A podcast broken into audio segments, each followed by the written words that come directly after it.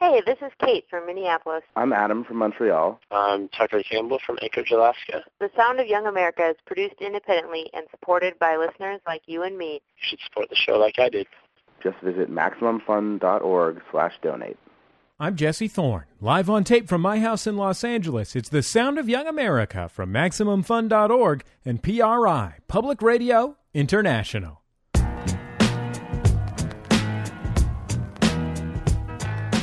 It's the Sound of Young America. I'm Jesse Thorne. Uh, my guest on the program is the novelist John Brandon. Uh, he's a professor at Ole Miss University, and his new book is called Citrus County. It's set in Citrus County, Florida, which is a uh, simultaneously northern and southern part of Florida, physically northern and uh, culturally southern, a place where there are no beaches, and thus uh, people have not bothered to. Um, uh, turn it into Orlando. Um, it's uh, the story of uh, two middle schoolers and a middle school teacher and a horrible crime, and the, uh, uh, basically the the feeling of being lost in one's life, um, either as a, a, very well justified adolescent or as a maybe slightly less justified almost thirty year old. Um, John Brandon, uh, welcome to the Sound of Young America. Thanks a lot. So can you can you describe these the three main characters that are are at the center of the book for us? Uh, yeah, like you said, the the uh, one adult is Mr. Hibma, and he's a middle school teacher. And uh, I I tried to teach high school a few years ago, and I, I lasted a semester. Um, wow, didn't even make it through a year. No, sadly, no. Um, I, I just kind of quietly crashed and burned, you know, and just just knew that that I wasn't going to make it. Um, kids just ran all over me, and uh, I, not one minute of any day did it feel natural that I was doing what I was doing.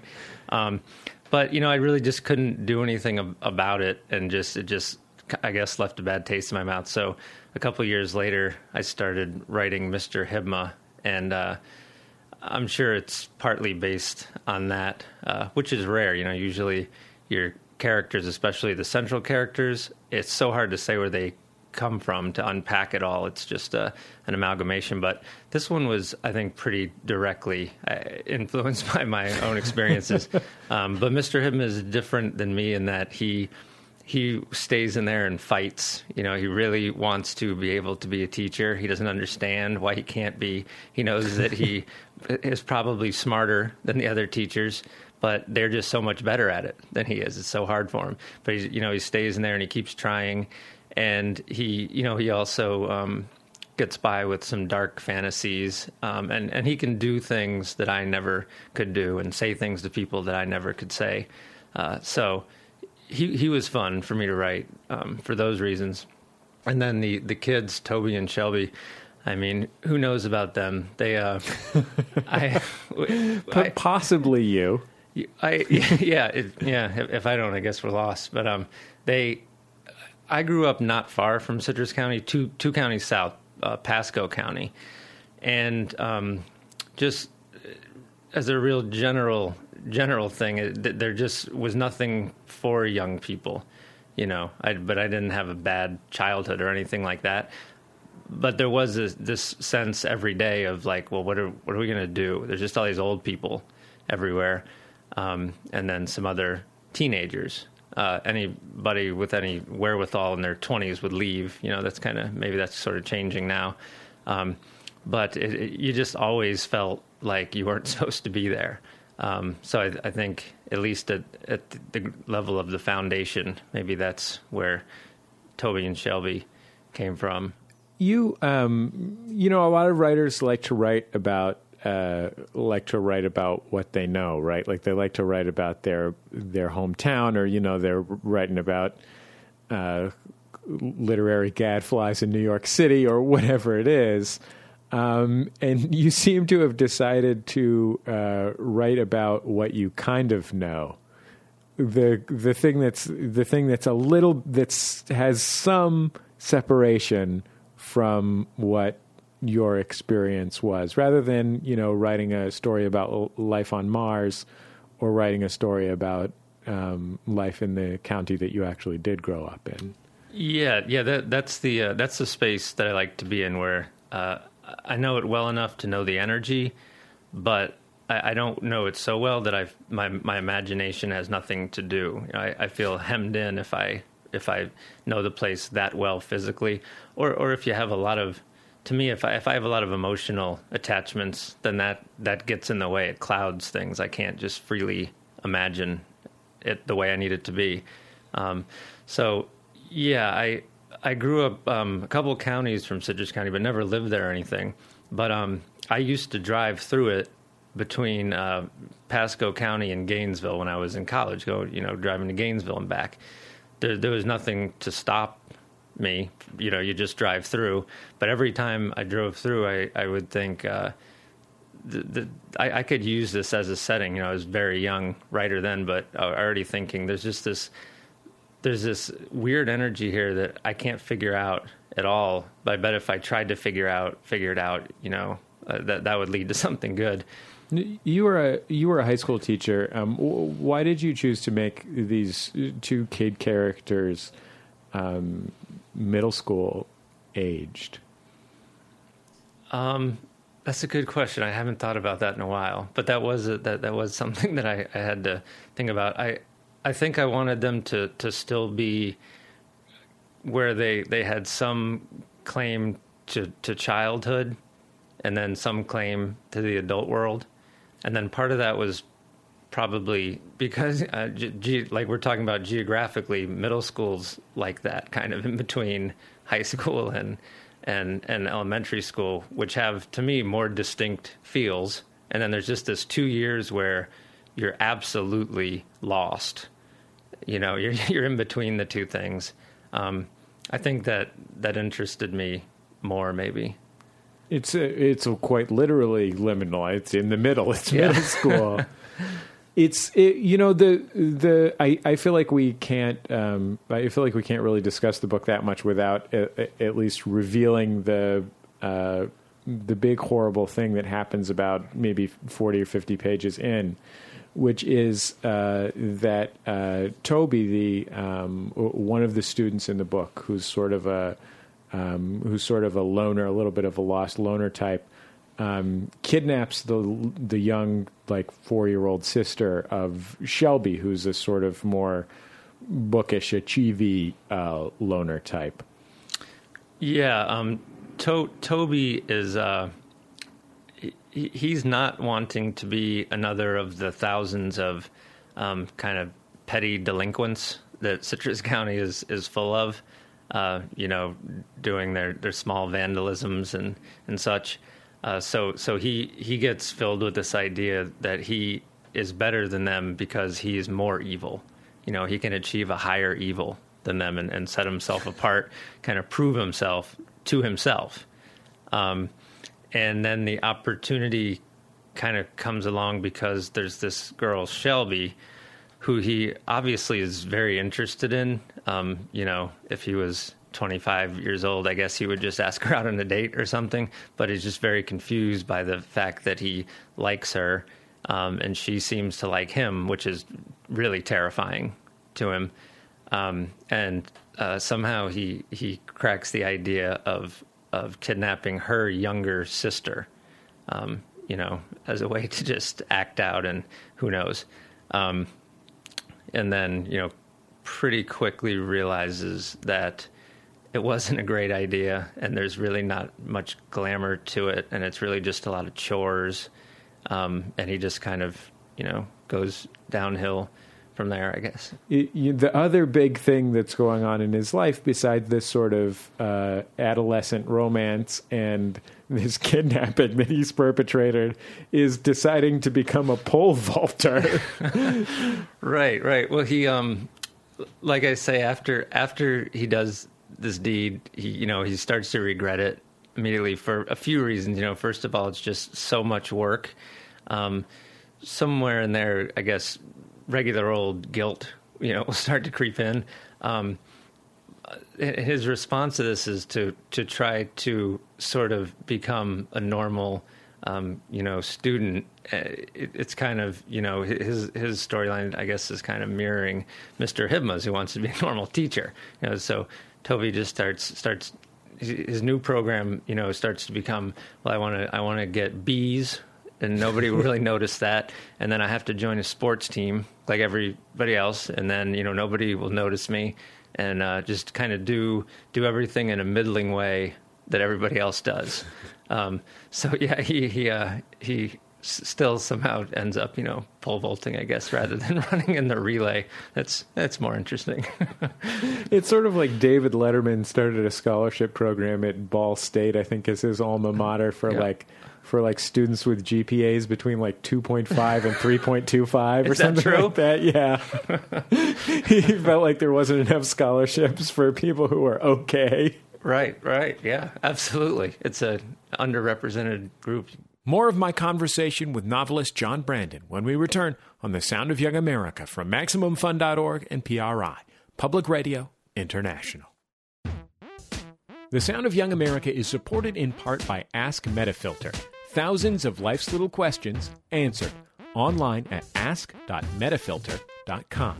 And by Smith Micro Software, makers of Stuffit Deluxe, designed to move files simply and securely wherever customers want them to go for Mac and PC online at stuffit.com. Coverage of the world of comedy on The Sound of Young America is supported by Humber College, offering a two year program dedicated to comedy.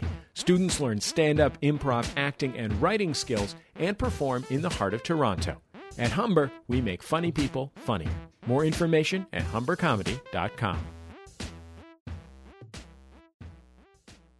It's the sound of young America. I'm Jesse Thorne. My guest is the novelist John Brandon. His latest book is Citrus County. It's a novel about some lost adolescence, and he himself had a lost adolescence. I wonder how how did you how did you feel as an adolescent um, growing up in Florida in a place that I, I can't imagine had a, a you know a buzzing and exciting literary community where you could find lots of great mentors, um, maybe like a mall bookstore. Yeah, um, yeah. I mean, th- thankfully, I, I had a kind of pleasantly uneventful childhood that I no I, kidnappings. Right. No, I mean, I, I would I would uh, wish my childhood on on anyone. Um, uh, but then, yeah, I guess the other side of the coin was there wasn't there wasn't anything going on that you could classify as culture, just not anything. Um, it's a, uh, you know, everywhere's is, is, strip malls nowadays, but I would I would go out on a limb and say that uh, New Port Richey, Florida, is the strip malliest of all. you know, and they're and they're all like middle of the line, kind of twenty five year old strip malls just everywhere. Um, and so yeah, I mean, what what I ended up doing, I, I played just tons of sports when I was real young, and then somewhere around, I guess. And you're a big athletic guy too. I should point out for those who for those who are hearing you speaking in the voice of a sweet, friendly novelist, uh, you are a strapping man. Uh, big still, if if not athletic anymore. um, but yeah, I, around you know ninth or tenth grade or something, I I kind of lost interest in in playing a lot of the sports. I guess I, um, I have everybody's got competitive streak for some things. I guess just sports wasn't wasn't what mine was for. Um, and I and I started reading a lot, and uh, we we lived very close to to this mall, um, like you say, and it had a it had one of those little Walden books in it, um, which probably is think Walden Books is out of business. Yeah, that sort of thing is probably extinct. But if you can think back to how there'd be a mall and there'd be an Orange Julius and, and everyone, and there'd be this tiny Walden Books, and um, I used to go go up there and and steal books from the from the Walden Books to take home and read. Um, and if you you know if you if you remember how small they were, it was like there was bestsellers, uh, the hugest bestsellers, and then there was uh, classics um, and then and then magazines, basically some cookbooks. So, and I had no idea what to read. I mean, I had no real, really guidance, you know, in that area. Maybe most people don't when you're in ninth or tenth grade. Um, so I would just grab anything, and three quarters of it I could not understand at all. You know, I'd, it would be um, you know, philosophy or old German philosophers. I wouldn't understand a word of it, but I would just read it, read it all, and uh, it wasn't costing me any money. So I would I would just you know kind of skim some of them and just get another one. I mean, it's it's it's surprising to me to hear the story of someone you know going to the bookstore and stealing books as an adolescent who isn't like stealing oh Jack Kerouac, you know, like or or like Hunter S. Thompson. Yeah, if I did, it would it would be an, an absolute accident. You know, remember one one time I I I got um, American Psycho. You know, that was a big enough book to, to be in the Walden books, and that that sort of blew my mind at that age. I just thought wow, this, so you can just say this in a book? Like, holy cow. I mean, that was probably, you know, eye opening. Um, and then when I got more wherewithal, then I would, when I got one that I knew was good, I would just read all there was of that person, you know, rather than just keep randomly. So, you know, I'd hit Dickens and just read a bunch of Dickens. And like you say, Kerouac at some point, um, maybe, you know, 11th, 12th grade, I, I hit and then, you know, read all of his stuff and, got infected with wanderlust, of course. From if you read Kerouac at that age, you know, couldn't wait to, really couldn't wait to leave New Port Richey after that. You mentioned the wanderlust that in, infects the teenage Jack Kerouac reader. Um, you wrote these. You, you, wrote your first two novels, Citrus County, and the previous one, Arkansas. Um, uh, largely while being like sort of semi-itinerant um, after college. Tell me like what what your life was for the years after college. Um, well, my my wife now, my girlfriend at the time, uh, we we were we were all done with college and everything, and we ended up living in Chattanooga, Tennessee, which is a, a really nice place. Um, she she had a you know a jobby job, and I, I was just uh, doing a little adjuncting and then working at um, factories and stuff, temp work and it was it was fine, but we were we we started thinking this is it's not over, right? It's, this isn't it. We it can't we can't just stay here forever. So um, she, as health professionals can do, she she signed on with one of these traveling companies. Um, you know, like you've heard of traveling nurses and stuff, where they send you somewhere every three months. And so we said, well, sure, let's try this. So we started doing it, and um, this this was when the economy was really really good, so we could just blow into town. She'd have her you know her job waiting on her in the company. I would just go to the temp agency, tell them you know I'm not picky. I just want to work. And the next day, usually, I would be you know at a warehouse or something. It, it was so easy and um, you know we just stay there for, for three months and and uh, we just had what we could fit in in our two cars and then pack up and go to the next place that the that the company sent us. Um, did you did you in doing this in, in moving every three months feel that kind of like feel that kind of almost adolescent sort of weird dislocation and alienation just from not having just like not having friends that live in the same place as you yeah, I, I, wouldn't. I wouldn't put the word alienation on it though, because there wasn't. It wasn't that. There wasn't that much that was negative about it. I mean, it was mostly. It was mostly fun. Um, because really, because I've like every every time, like when I've moved, like I remember just moving back from college, moving back to uh, San Francisco where I grew up when when my most of my friends had gone to college elsewhere and lived other places, or moving here to Los Angeles when I moved here to Los Angeles. Even though I was with my then girlfriend, now wife, who I love very much. We get along like gangbusters. Um, it still was just like, oh my god! Like you just realize the first six months that you're there, you're like, I don't know anything. I don't know anyone. Like I don't have any control over anything. You know what I mean? Yeah. Uh, the I think the fact that you knew that it was only going to be three months helped everything uh, it, it, made it where you could just focus on everything that was positive because anything that was negative, you're leaving in three months. So it doesn't really matter. I mean, that's kind of what allowed me to, I guess, to, you know, get up at 5.30 in the morning and go to the warehouse. A lot of days it's just, if you have that light at the end of the tunnel, it's, you can sort of put up with anything. Um, but also knowing that it was going to be a different situation in, in three months because, you know, we like you say we'd we'd be kind of in the middle of nowhere, sort of, for for one of them, and it, it would get a little bit like that. Um, but then you know the next one would be in Los Angeles, and we'd have a few friends. Or the next one would be in, uh, you know, we'd do one down in did, one down in Florida once, you know, and be around people.